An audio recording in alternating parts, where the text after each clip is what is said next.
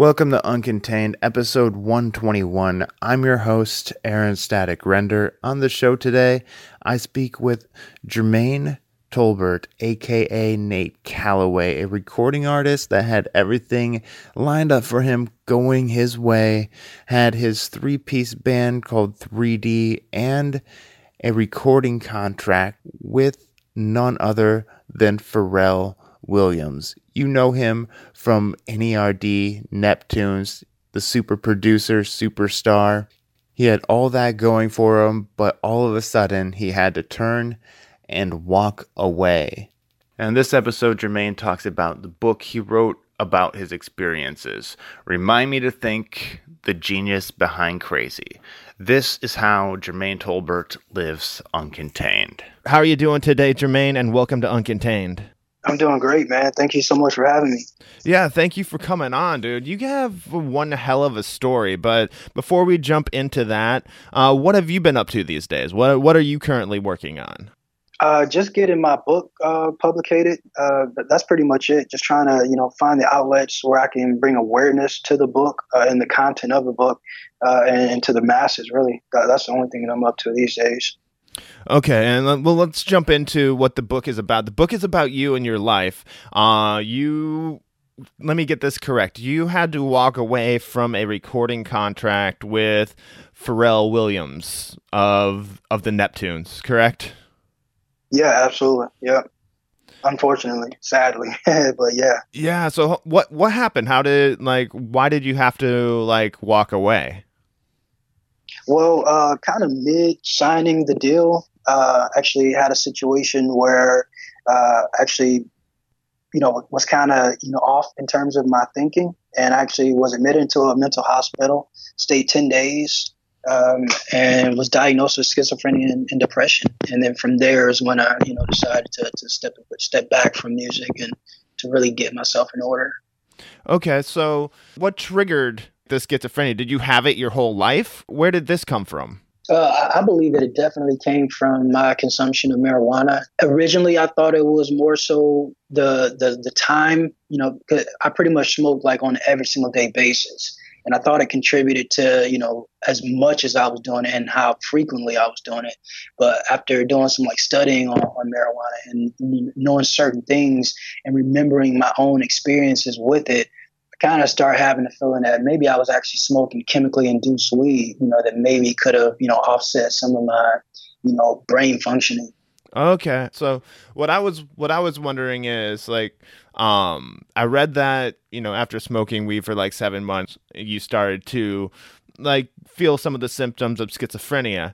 Now, like I have a friend who has schizophrenia. I don't want to throw his name out without permission or anything like that, but weed is a mild hallucinogen on its own. Yeah, yeah. When he would smoke, it would kind of so it would trigger the schizophrenia inside of him since he already had it. What uh if, if you don't mind me asking, what what did you what did it what did he, what did he exhibit?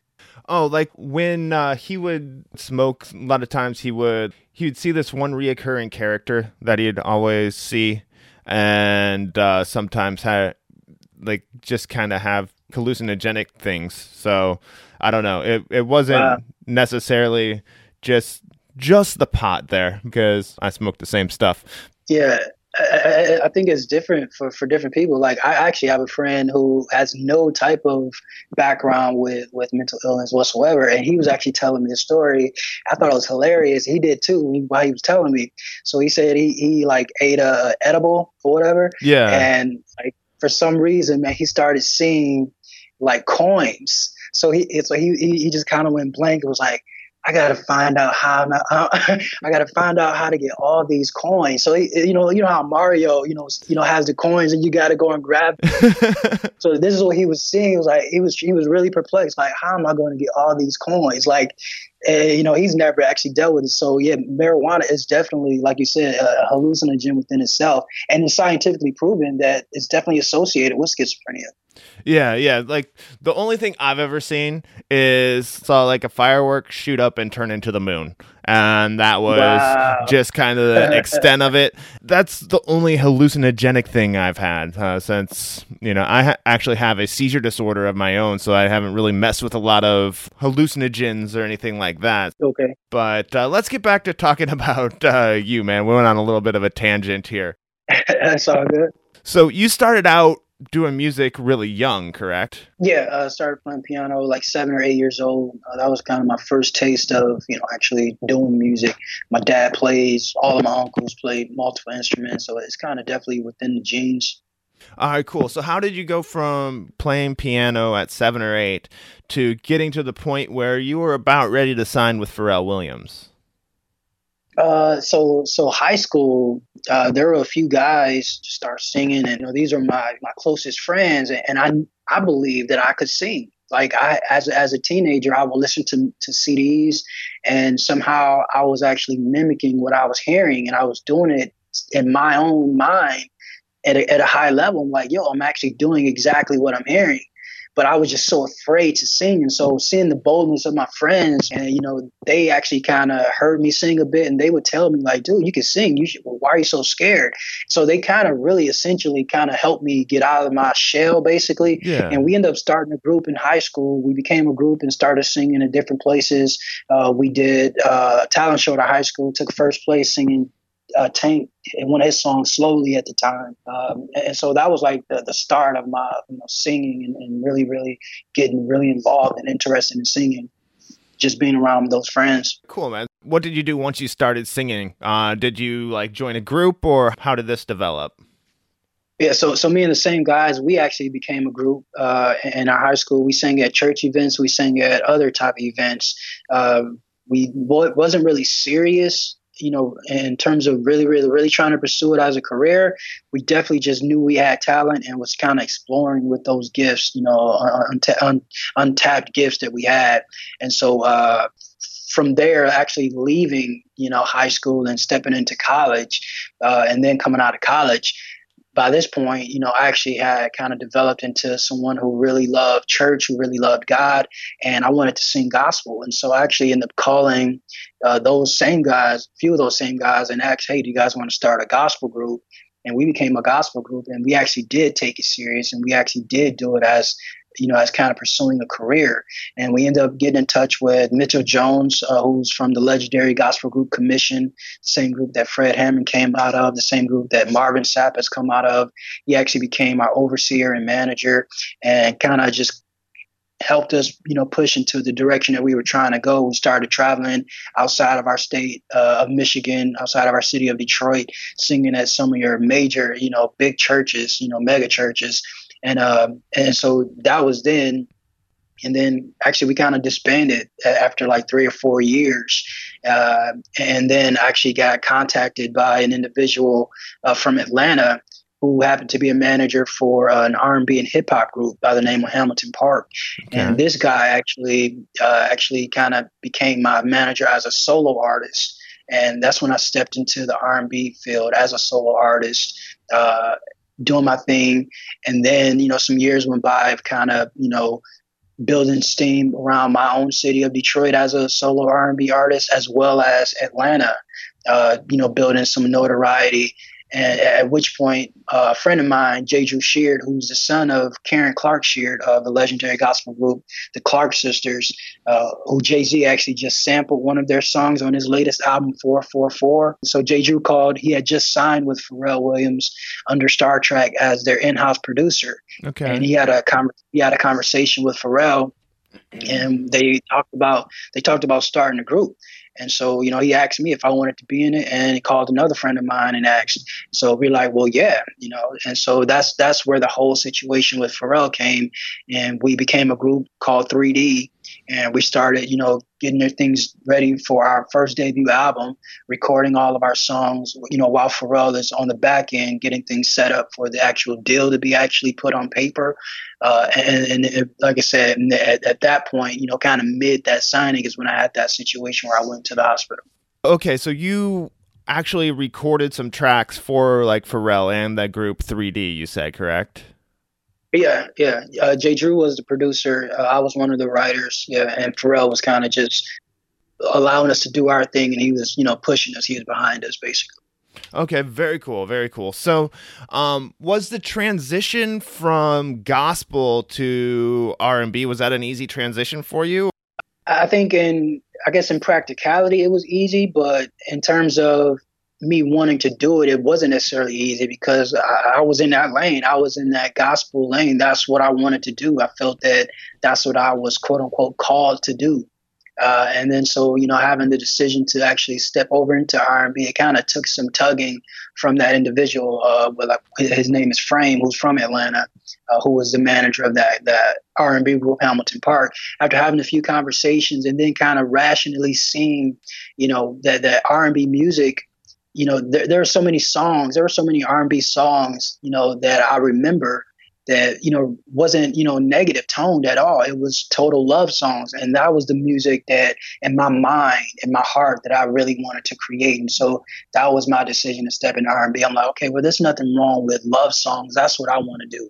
And that was in. And that, that kind of opened the door for, for so many things. All right, cool, man. So you're up to the point where you are turning and walking away from the contract with Pharrell. What are some of the things that happened that made you be like, dude, I can't go on with this right now. I need to go, you know, take care of myself? Well, so after coming out of that, first of all, there were some, you know, really, really crazy things that happened up to leading uh, before I went into the hospital. And so, to answer your question, after coming out, after the 10 day stint there in the hospital, um, I was actually, you know, trying to figure out what happened.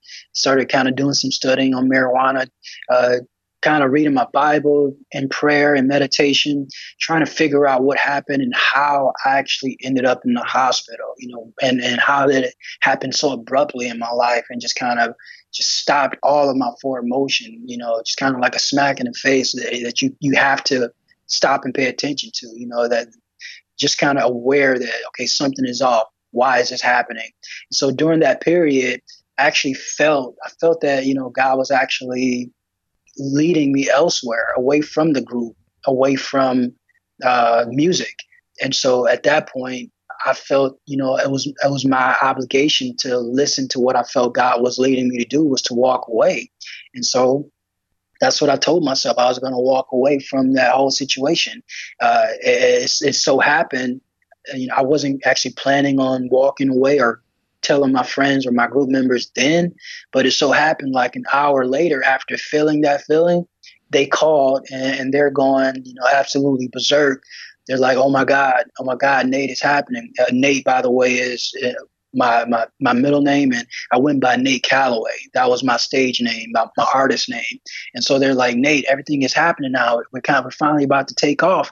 And, I, and I'm on the phone like, well, what's going on? It's like Pharrell is sending us all out to Miami. We're about to go ahead and meet with him and Andre Harrell and get everything together. You know, get re- everything ready for the signing and everything, and, and for the you know for our careers.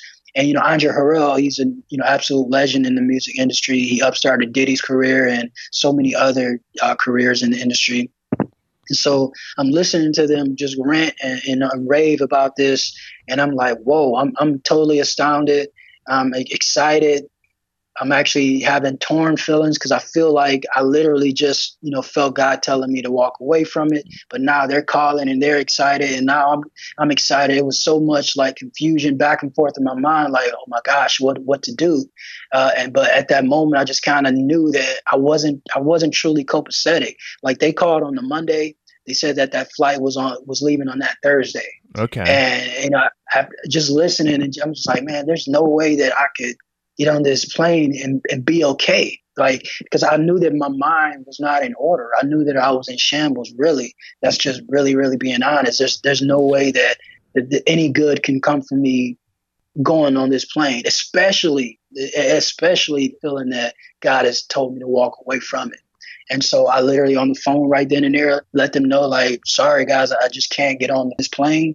Uh, I, something is happening, something's going on. I didn't even tell them that I was in the hospital like a couple days prior. You know that stigma is definitely strong. You know that they yeah. say it really is total embarrassment. There's no way in the world I'm feeling comfortable with telling them that I was in the hospital. I just let them know, hey, there's something going on, and I actually can't go, and you know I have to apologize to them.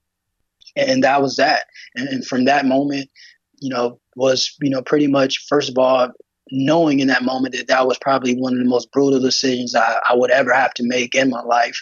Uh, but nonetheless, I made it. And, and it took me like a five year period, man, to really, you know, get over the hump and really overcome, you know, that, that, that diagnosis and step away from what is a quote unquote mental illness that is one hell of a decision that you had to make right there, especially on the spot. Like they call up, dude, dude, we're going, we're going to Miami. It's happening, it's happening. And then I guess not even being able to tell them that you were in the hospital for fear of the stigma. Just being embarrassed. Yeah. yeah. Totally embarrassed. Like, what? What is it that made you be able to come out and say, like, hey, I can't go? How were you able to make that tough decision right there on the spot? Really, it was just something internal. It's hard. It's hard to to put words on it. Like I'm a spiritual person. Um, it was something I just kind of felt in my spirit, man. Like I, I had to. I just I just had to. Is no matter how much I wanted to go and how much I knew that this was my dream, and I had been working plus ten years. Like mind you, I was I was working as uh, you know in music plus ten years up to this point to get me to this point. But it was just something internal. I I knew I had to listen to what I felt God telling me to do. Like you know most people you know at that moment you know will probably think, okay, this is a sign I need to go because you know it's there's no way that I would be told that, and then they call an hour later. But I saw it backwards. I saw it the reverse. I felt that I definitely needed to walk away. I felt that you know anytime that that you know you feel that God has told you to do something, it's really up to you know the enemy to to put something in front of you to make you feel like you know you want to go ahead and do something other than what you know you ought to do. And so that's how i took it. I felt like it was a for sure sign that i, I better walk away now because it, it, happened too quickly that they you know called and said it's time to go. Yeah yeah definitely. That was a huge decision and it's probably good that you put yourself first because who knows what would have happened if you would have went on that. But uh, let's jump back just one second. You said your name for touring and uh, for your for your music was nate Calloway. Where did uh, Nate Calloway come from? Yeah, well, my, my government name is Jermaine Samuel Nathan Tolbert. Uh, I was actually named after my great uncle, who was a great man, uh, who, who, started a, a, church in Detroit, a big church in Detroit, and an actual, you know, nationwide organization called the Pentecostal Churches of the Apostolic Faith, the PCAF. And so my mom, my dad, you know, all my siblings, they all call me Nathan, which is my middle name, or Nate. So okay. I've been known by Nate my entire life. And uh, my manager, Frame from Atlanta, who I told you about, uh, we actually decided to kind of come up with an artist name, and we started kind of putting you know names together to find a stage name. And he called me one day and he asked, "Did I know who Cab Calloway was?" And I'm like, "Well, yeah, he's in you know Black history. He opened you know a lot of doors and broke barriers in music for you know Black musicians to be successful today." And so the the idea was to take you know Nate the name that everyone calls me already, and just adding Calloway as paying homage to Cab Calloway, and so Nate Calloway was birthed. All right, very cool, very cool. When I when I read the name after I found out like that you went by the stage name Nate Calloway, I kind of was like the only Calloway that I can think of that is in music is Cab Calloway, you know, with like Minnie the Moocher and uh, the Heidi Heidi Ho song and stuff like that. Yeah. So, um, jumping back on track here. Now, after you told the group that I cannot go to Miami, I cannot continue doing this right now. I need to take care of myself. What what is it that happened next? Where where did you go from there? Uh, from there, man, just kind of really off into like a corner, alone, away from friends, away from family, uh, I got rid of all of my social networks at, at, the time. I had a different Facebook and Twitter uh, and YouTube. Everything was different. I deactivated and got rid of everything, man, because and I got rid of my phone. I totally just got rid of it. I needed. I didn't know what happened, and it was it was something that was so scary. Uh, you know, for that to happen to my life at that point, I didn't know what to do. I, I, all, all I knew is the answer lied in every single thing that I was involved in of my entire environment. It was somewhere within there. And so my only choice to find the, the answer and what triggered this was to get rid of everything. And so at that point, I just stepped away from everybody, everything, got rid of everything, and just kind of focused on how do I get myself back to a place of mental adroitness? How do I get back to optimal thinking? And I just kind of just went there, uh, and kind of like three years, three and a half years passed, and I was definitely feeling, you know, tons, tons better. I was feeling a lot better, but I really didn't get over the, the, the full hump until that three and a half year mark of finding out. Uh, so, so, so I was online one day. Uh, there's a multimillionaire. Uh, he made he made a statement. He said, uh, "The only the wealthy are wealthy only by uh, this one thing called knowledge." And so he's attributing massive success to knowledge. And because I've always been an ambitious person, because I've always saw myself being massively successful and millions one day, I took I took that to heart. I took what his what his words were. I took that to heart, and I was like, okay. So I just tried. It was just really a, a simple uh, test, really. You know what I mean? Yeah. Like a scientific experiment, really. I wonder how much weight this really has. And so I just started diving into knowledge and information, man, just consuming so much of information, business book, uh, marketing books, self-development books, you know, books on character, all types of, you know, books and tools that I knew that would only lead to success. I just started diving into it and ingesting it and totally something transpired that just kind of blew my mind and just really really revolutionized my life revolutionized how my brain works. Knowledge we hear that term knowledge is power so often most of us don't really get how how how, how true that statement is and to what extent it goes and, and to how deep it really really goes. My my my, my brain dude it just totally shifted a t- an entire paradigm shift. The lens from which I was able to see life through, which in which I was able to um, interpret life through, everything just w- was enhanced mightily, like a, a thousandfold, a trillionfold. It, it, just really totally brought a new perspective for me to actually see life through. Uh, and I'll give you an example. Okay. So Albert Einstein, Albert Einstein, he says that uh, education is not the learning of facts, but it's just a tool to, to think better. It's a tool for optimal thinking. And, and, and so, you know, something like the, the book, like the selfish gene, uh, selfish gene goes into uh, how our sperm beat off every other sperm. And this is why we are here in existence today, because it beat off every other sperm. And so all, all of depressive thinking that I could have, you know, whether it be, um, I, I don't feel like I'm important. I don't feel like I'm good enough. I don't feel like, you know, I am enough whatever the situation is, after after reading that fact, it was like, okay, wait a minute. So now it, I started using that as the tool to build a new frame, a, a new lens. And so that that the fact that my sperm beat off every other sperm, it told me or it taught me it, t- it taught me how to think. I said, wait a minute, my sperm decided I was significant. It decided that I was supposed to be here. Yeah. It decided that, that my life has weight and that it has value. So every depressive and negative thought that I could have of myself, you know, it just was obliterated. You know, I, I, had to get I had to get rid of it, and it, it wasn't even something that I tried to do. It was something that that fact literally was the tool itself. It just shifted my my perspective and my lens. It was something that my brain had to adjust to. Dude, you are important. Period. That sounds like some Gary V stuff right there. Uh, cause uh, you know Gary Vaynerchuk.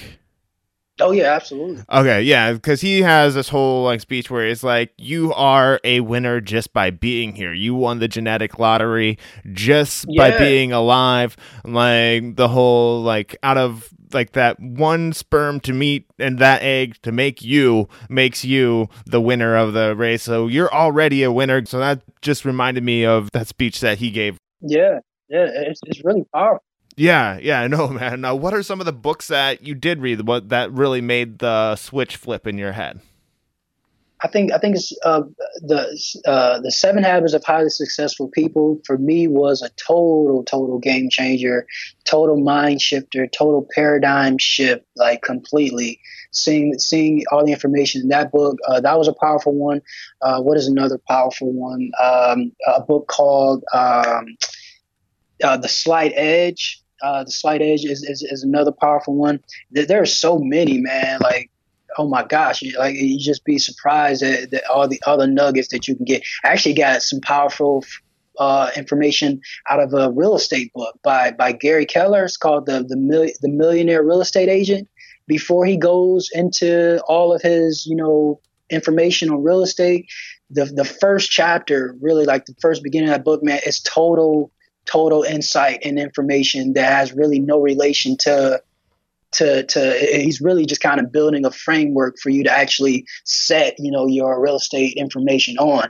But it, man that, that the first half of that book just really really really opened my brain up to my own possibilities and to to just how significant and valuable i can be you know to the world and to the market if i only position myself correctly and only really develop myself all right, very cool, man. Um, so you found out there is huge facts to knowledge is power, and uh, that's what uh, determines success. So after gaining all of that knowledge, after diving in and reading all all of these books, what is it that uh, made you decide to get back into the music business and eventually write your own book? Well, yeah. So uh, I decided to write the book basically after that five year period, and now being able to be on the other side of a diagnosis of schizophrenia and depression. And I, just started to realize, man, there's so many people that are going through this or going through a mental disparity, you know, and, and they don't really, you know, know if they can come out on the other side. They, they feel like they're stuck and kind of uh, nailed down or anchored down by you know some medications that they've been prescribed and they they have to be on this for the rest of their lives. Well i say not so. I say you don't have to. I say that you could actually overcome it and you can get through it because i did. And so in the book i just kind of put in all the methods that i did you know to, to get over it. And it's not it's nothing anything worthwhile doing or worthwhile attaining it's not a microwave. And i think i think our society is so dumbed down and so, you know, we, we just think everything is a microwave. It's not. It's, it's going to take time. But I got through it. And so, you know, I'm just putting in the book to helping people, hey, you can get through it too. And not only is the book for, you know, those dealing with mental health issues, it's for your everyday professional, you know, your business professional, you know, who, who needs to get over the hump in terms of bringing into reality the goals that they have for themselves, the aspirations that they have. It's really about bringing in focus and intentionality so that we can actually capture the things that we actually want for ourselves. All right, man. That is that is some uh, deep stuff right there. Um, like, what is it like in your book? You say you uh, put like some things that you used other than medication to get your schizophrenia under control. Uh, what would yeah, a couple uh, of those things be? I don't want you to give everything well, away because I want people to read the book still. But yeah, I, will I'll just go with the, the whole entire premise of the book. You know, like I said, the name of the book is "Remind Me to Think." The genius behind crazy, and so it's really knowledge is is really the forefront of the book.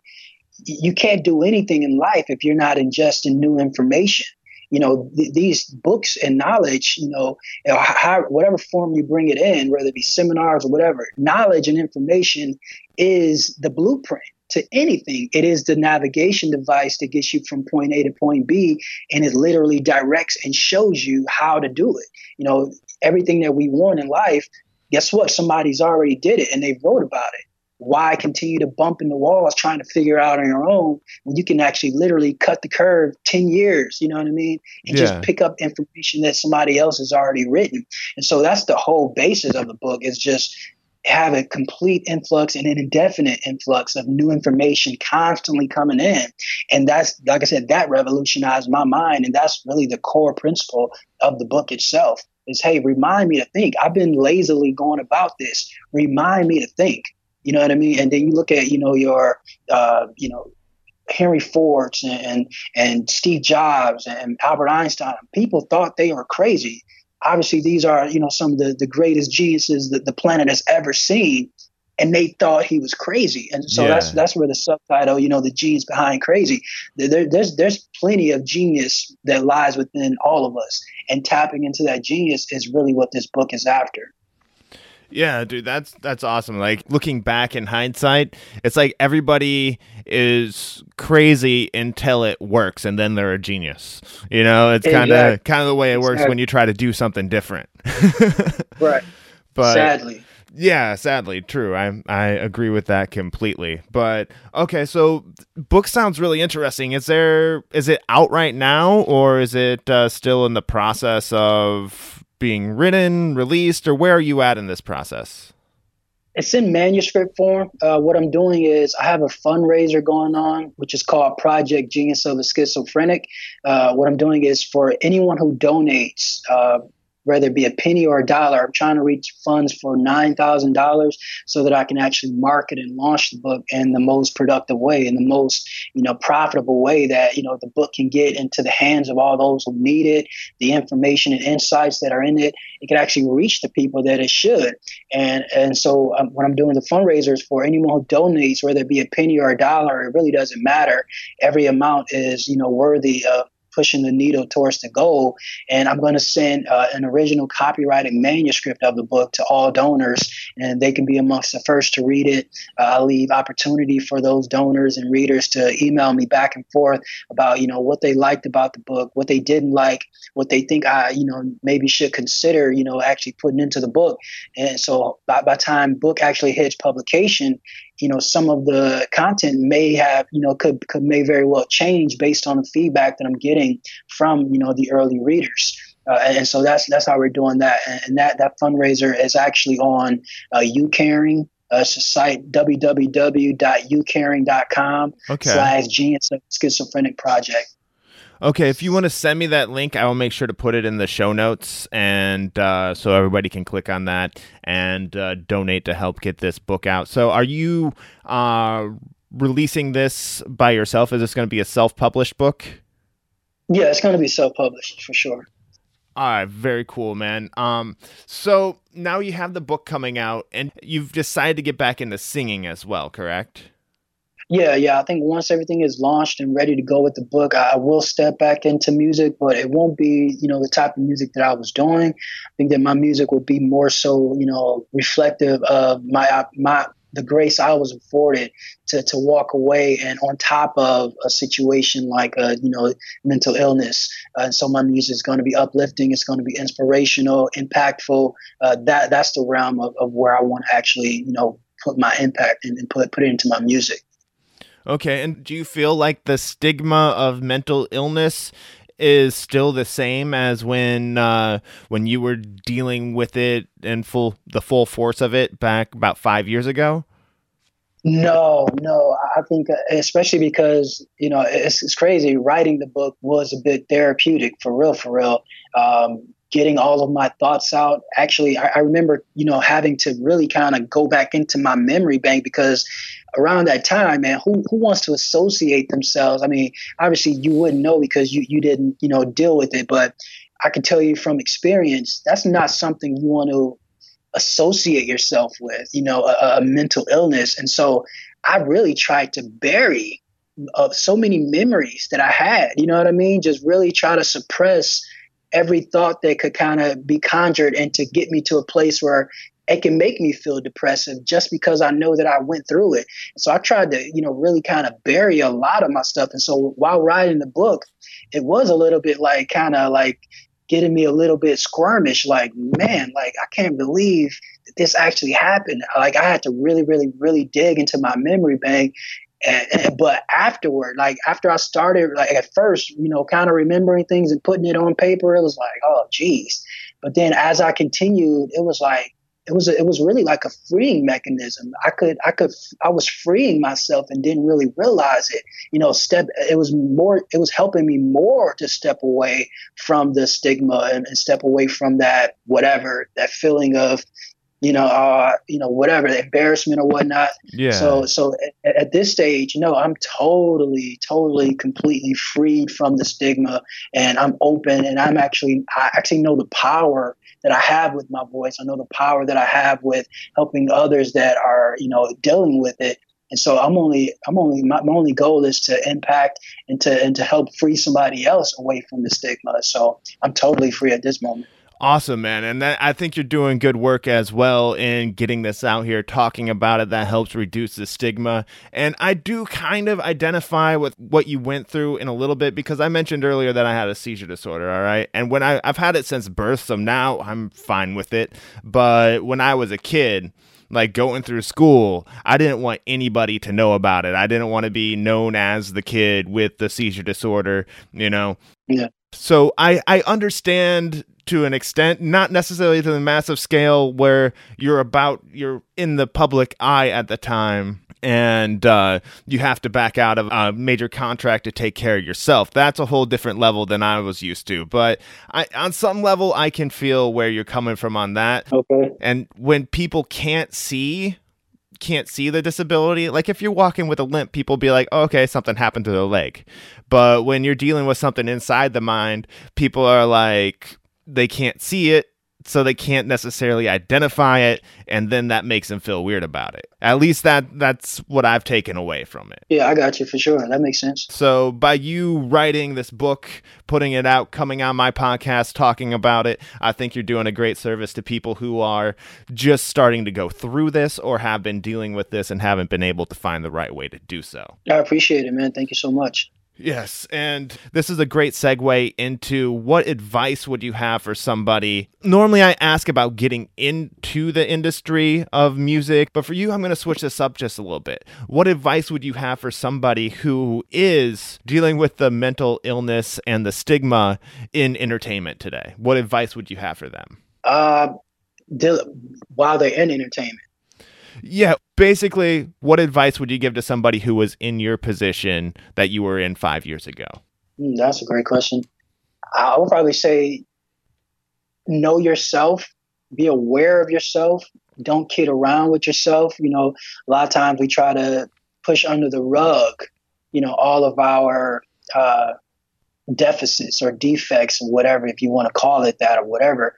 We, we try to sweep it under the rug and just kind of move on to the next thing like, oh, oh, it doesn't matter.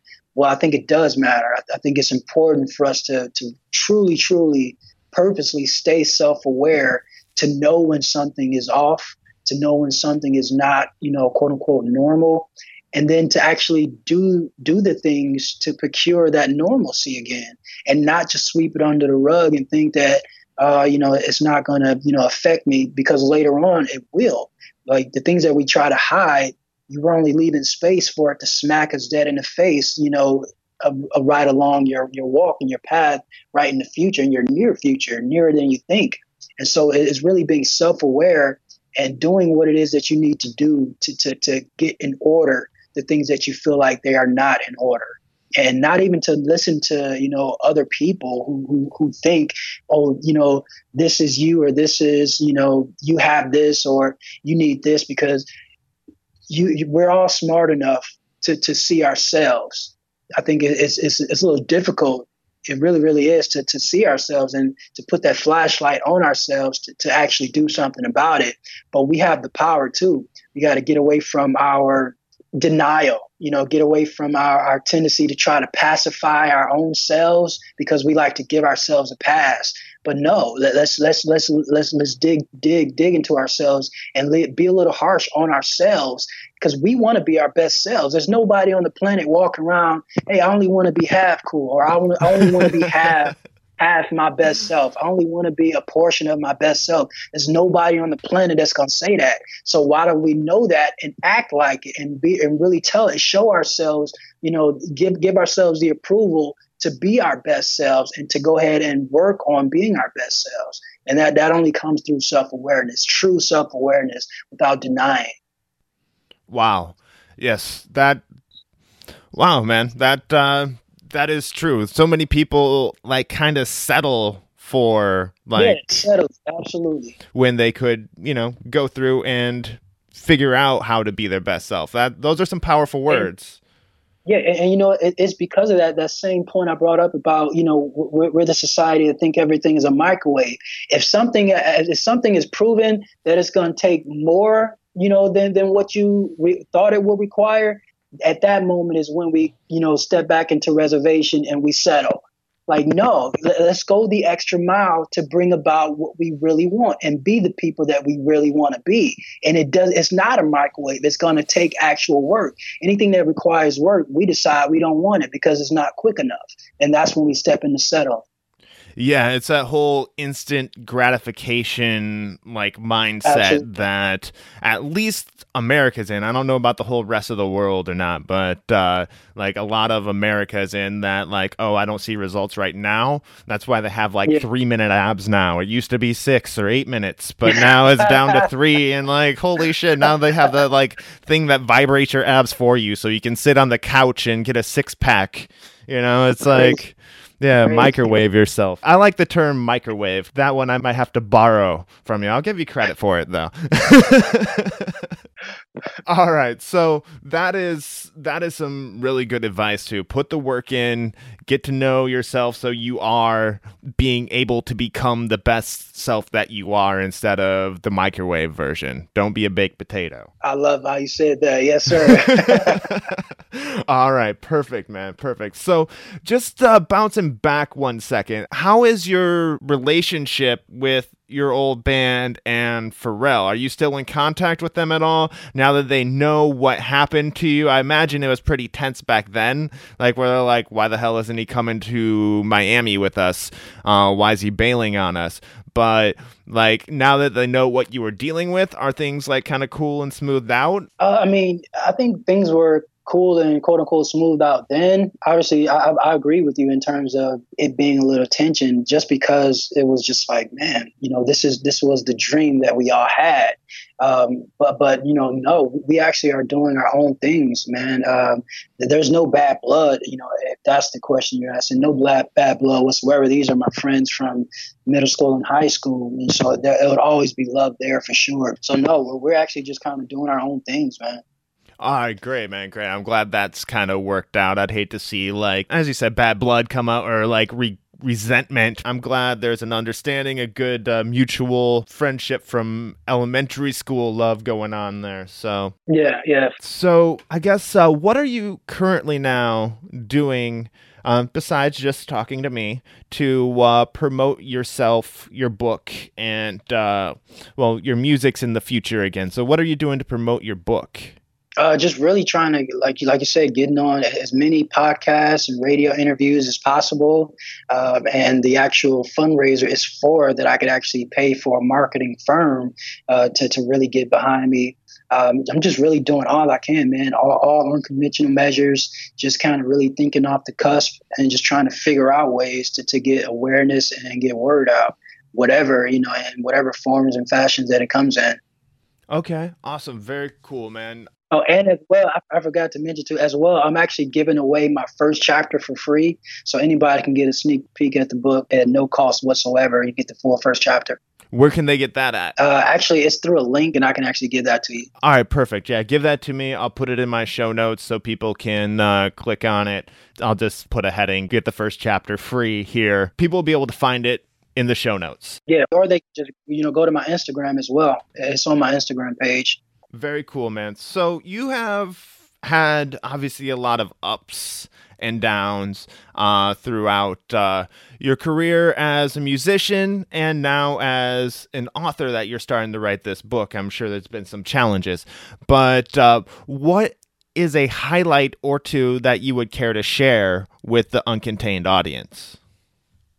Uh, that's a great question. Um, a highlight would probably be um, so um, the manager that I had, Frame, who actually, you know, kind of basically walked walked my, you know, walked me into R and B and hip hop.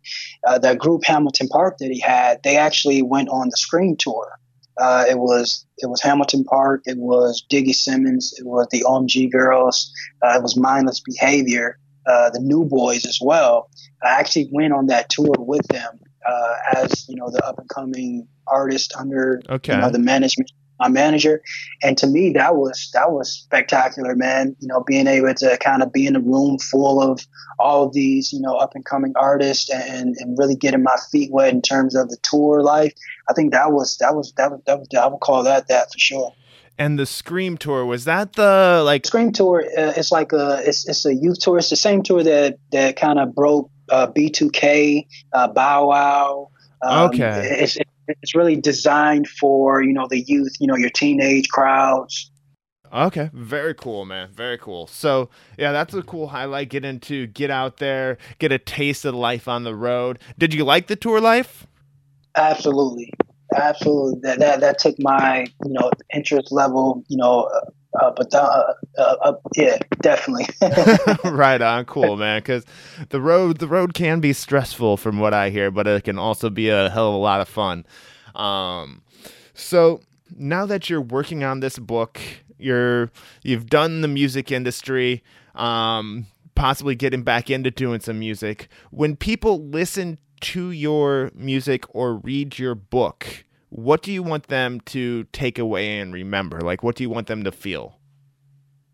Uh, I want them to feel like that they can do and be anything, man. Uh, there's so much greatness within us. Like if, if we only knew, it, it's sad that, you know, maybe some of us didn't actually have, you know, someone actually telling them and teaching them and affirming them that, yo, you are great. Go and do and be what it is that you want. We've been told no so often you know that when we get a, become adults we feel like we can't do nothing because we've all been told no. Well you know if you're reading my book if you're listening to my music what i want people to understand is there is no difference from any human being on the planet whether it's diddy whether it's you whether it's me whether it's anybody. You can be and do great things period. Greater than what you think you can greater than what you think is the greatest you've ever seen just you you can do it and that's what i want to be taken from from my works awesome man that's a great message to put out and uh, i'm looking forward to checking out the book and uh, may I'll have to click on that link to download the free first chapter to see what's see what's going on. So I would love to know what you think about it, man. Oh, really? definitely. I'll give you some feedback. I warning. I read slow, so. but uh, yeah, I, I, will take it. I'll take a look at the chapter and see see what see what it's all about here, man. It sounds like a very interesting book, and uh, look forward to finding out more about it. I do have one final question for you, Jermaine. But before we get to that, where can people find you on social media? Where can they find out more information about your book? I'm on Instagram at Jermaine underscore Tolbert. I'm at Twitter at J underscore underscore Tolbert and Facebook at Jermaine Tolbert News. Uh, as I said before, you can find the book at www.youcaring.com slash genius of a schizophrenic, or you can go to www.gofundme slash genius of a schizophrenic. All right, perfect. So if you send me those links, I'll make sure to throw those in my show notes uh, so you guys can all find them and uh, check out this book. So I do have one final question for you. It is the title question of the show. Jermaine Tolbert, aka Nate Calloway, how do you live uncontained? Uh, I live uncontained by removing the limits that have been set on me, removing my own limits that I set for myself, and totally do everything in reverse of what society has deemed you ought to do it. I'm, I'm a total unconventional person. I'm totally uh, I hate tradition. Everything about tradition means stagnation. Everything about it to me represents no forward motion at all. So be totally unconventional in your ways, in your thinking, and how you do things and how you operate. And you are bound. There's no other way that you won't meet success. And that, that's how I live contained, uncontained rather. Yeah, don't live contained. Live uncontained, my friend. uncontained and unconventional, right there. All right, so that that is awesome. Thank you for joining me on my show today. And I have one final thing for you to do, Jermaine, and that is sign off the show. Jermaine, will you do me the honor of signing off the show today? Yeah, sure. Uh, I would just like to say thank you, man. I really appreciate the opportunity for being on. All those who's listening, you guys definitely want to stay plugged into this gentleman. He's doing some great things and he's moving forward and he's doing some awesome, awesome things. And I am Jermaine Tolbert and I live uncontained. And that does it for another episode of Uncontained. Thank you for listening, and thank you to Jermaine for joining me and uh, sharing his story here on Uncontained. Make sure you check out uncontainedpod.com and click on the show notes page because I have a link in the show notes that will get you that first chapter of Jermaine's book, Remember to Think The Genius Behind Crazy. Also, the links to support his book are there as well. Donate to either of those, and he'll send you a free transcript of the book. So, thank you for listening, and until next time, live uncontained.